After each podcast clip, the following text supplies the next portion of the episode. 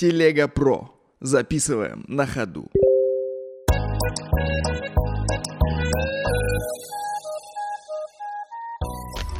Окей, чтобы ты понимал. Значит, Петров, командир танка, один держит оборону против... э, 41 год держит оборону против э, роты танковой э, немецкой. Всех нахуй крошит, само собой. В него 15 раз стреляли, не попадали. 15 раз попали. Но пиу-пиу, пиу-чиу-пиу. Понимаешь, да? То есть немецкие танки взрываются нахуй, когда он них попадает.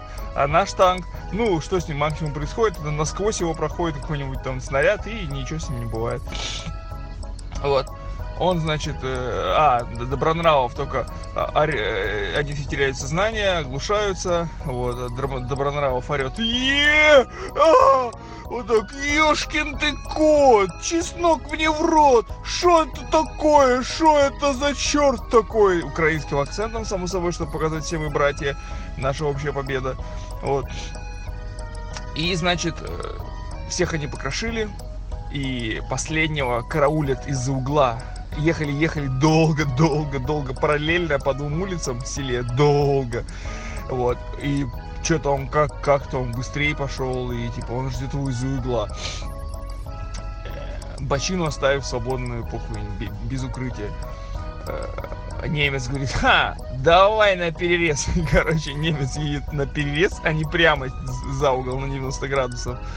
И, короче, выезжает и выезжает в бочину нашему. Тут такой, ешкин ты трешкин, вот же же.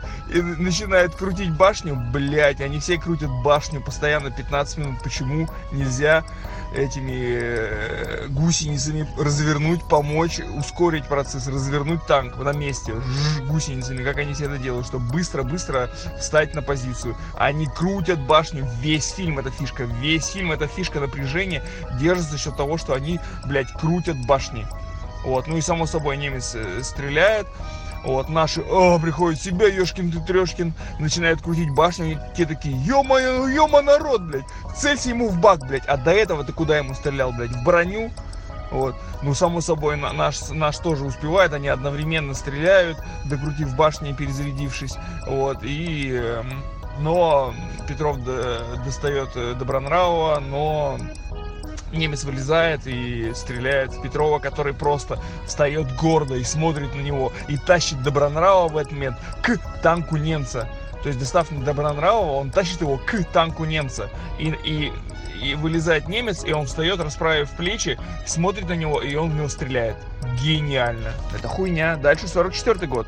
И оказывается, что Петров, он по лагерям походил, семь раз бежал, но так за все это время не сказал свою фамилию и звание. А это очень важно для победы немцев, знать его фамилию и звание, понимаешь? И наконец его привезли в очередной к- к- концлагерь уже с формулировкой «не управляем, не подлежит использованию, подлежит уничтожению». Его привезли, и все равно в этом концлагере его пытают, привязав, блядь, руками вот так кверху, знаешь, как Иисуса Христа, блядь, как Иисуса Христа и спрашивают его, его фамилия, звание, ты все равно у меня его скажешь, блядь, зачем тебе его фамилия и звание, блядь? Сколько лет ты уже пытаешься его вынудить и фамилии и звание? Зачем? Ладно, похуй. Дальше больше. В этом лагере оказывается и Добронравов, и его, и его этот механик, и значит, и значит этот немец, который, с которым они участвовали в этой битве, тоже же в, этом концлагере. Все они там, блядь, вместе собрались.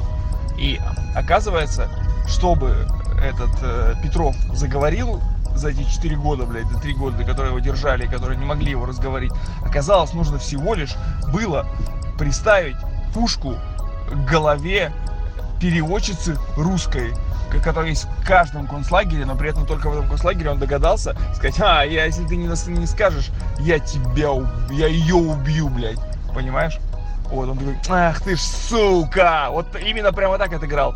Блять, ну ты, блядь, ну ты хватит, блядь, что ты делаешь-то, блядь? Ладно, да. И, короче, вот, и он все рассказывает, на все соглашается. Охуенно. Ну, особенно эпичная сцена, когда они, значит, выезжают, он пробивает стену тоже, которая построена на ровном месте, в которой даже есть окно, блядь, но это не стена дома, потому что это одна стена, стена улицы, блядь, что, похуй, он ее, значит, пробивает, вот, выезжает и ну, практически упирается, то есть в метре останавливается от немецкого танка. И они вместе начинают крутить эти башни. Кто первый, блядь, перекрутит башню. Хотя, блядь, там место, там можно всем на гусеницах, ну, неважно, там на гусеницах можно повернуть, понимаешь? Можно что-то сделать. Нет, блядь, они стоят молча все и крутят башню. Можно, блядь, вылезти из танка и просто бросить вот метр, бросить в него, блядь, под него гранаты, блядь, которые у них лежат противотанковые, понимаешь? Ну, связку эту, понимаешь? Все что угодно можно, в дуло можно ему запихнуть эту гранату, блядь. Нет, они молча сидят в танках и крутят на скорости эти башни. Кто первый докрутит, блядь. Гениально я повторюсь, это очень много раз использовано. Так то же самое, как эффект летящих снарядов в слово мо, блядь, э, просто 15 тысяч раз это использован один и тот же эффект, и все. Это весь эффект, блядь, как летят снаряды, блядь, в слово мо, блядь, все. Но фильм-то не об этом. Фильм о силе духа, фильм о братстве, фильм о, о, о том, что люди готовы идти на жертвы, фильм о, понимаешь, о великой победе, которая далась, блядь, великим трудом, понимаешь, долбоебизмом. Вот. Фильм, фильм о другом. Это все неважно, это все условности. Понимаешь, это условные обозначения в притче. Ну, как вы не понимаете? Ну, я отвечаю, смешарики лучше делают притчи, чем эти дебилы, блядь. Намного лучше смешарики и логичнее делают все это, и поучительнее. Ну, это еще малая часть. Фильм два с половиной часа идет. Там очень много этого, очень много этого добра. Просто бесконечно. Например, немцы дают русским танк, чтобы они его, э, ну, захвачены, чтобы они его э, подготовили, починили и на нем защищались. Ну, типа, чтобы они на них тренировались. Но они не проверили, есть ли в нем боеприпасы. Ну, просто, ну, забыли, понимаешь. И просто не посмотрели, не заглянули внутрь, не посмотрели, есть ли там боеприпасы, нет. А там были боеприпасы. И поэтому, благодаря этому, наши русские Иваны долбят немцев на танке, которые они сами же им дали с боеприпасами. Да, они нарушают законы логики, и у них все получается из здравого смысла. И вы погибнете. Ну, типа того, там даже эта фраза была сказана. Слишком тихо, русские что-то затевают. Откуда ты знаешь? Русские всегда что-то затевают. Эх. То есть фильм именно, он вычурно прямо, понимаешь, показывает о том, какие э, русские хорошие. То есть он, он для, снят для простых русских, и там нет сомнений, нет противоречий, нет никаких контрастов. Там русские крутые, понимаешь? То есть как Рэмбо, но при этом это э, не такой трэш и веселье, как горячий голову, например, да, вот, но сильно высмеивает, Рэмбо превозносит, и вот, и, ну там очевидный, понимаешь, очевидный трэш, вот. А здесь э, это прямо, ну, не, и не дотрешевали, и, и не показали, понимаешь, какую-то реальность. Не, не понимаю вообще, не понимаю. То есть крутизна очень странно, что они очень быстрее всех крутят башню у танка. Вот это вот. И в то же время потом точно такая же сцена, когда они, русские, уже приезжают в деревню немецкую, и, то же самое говорят, слишком тихо, это, это засада. То же самое, один в один, понимаешь? То есть, по факту, русские и немцы ничем не отличаются.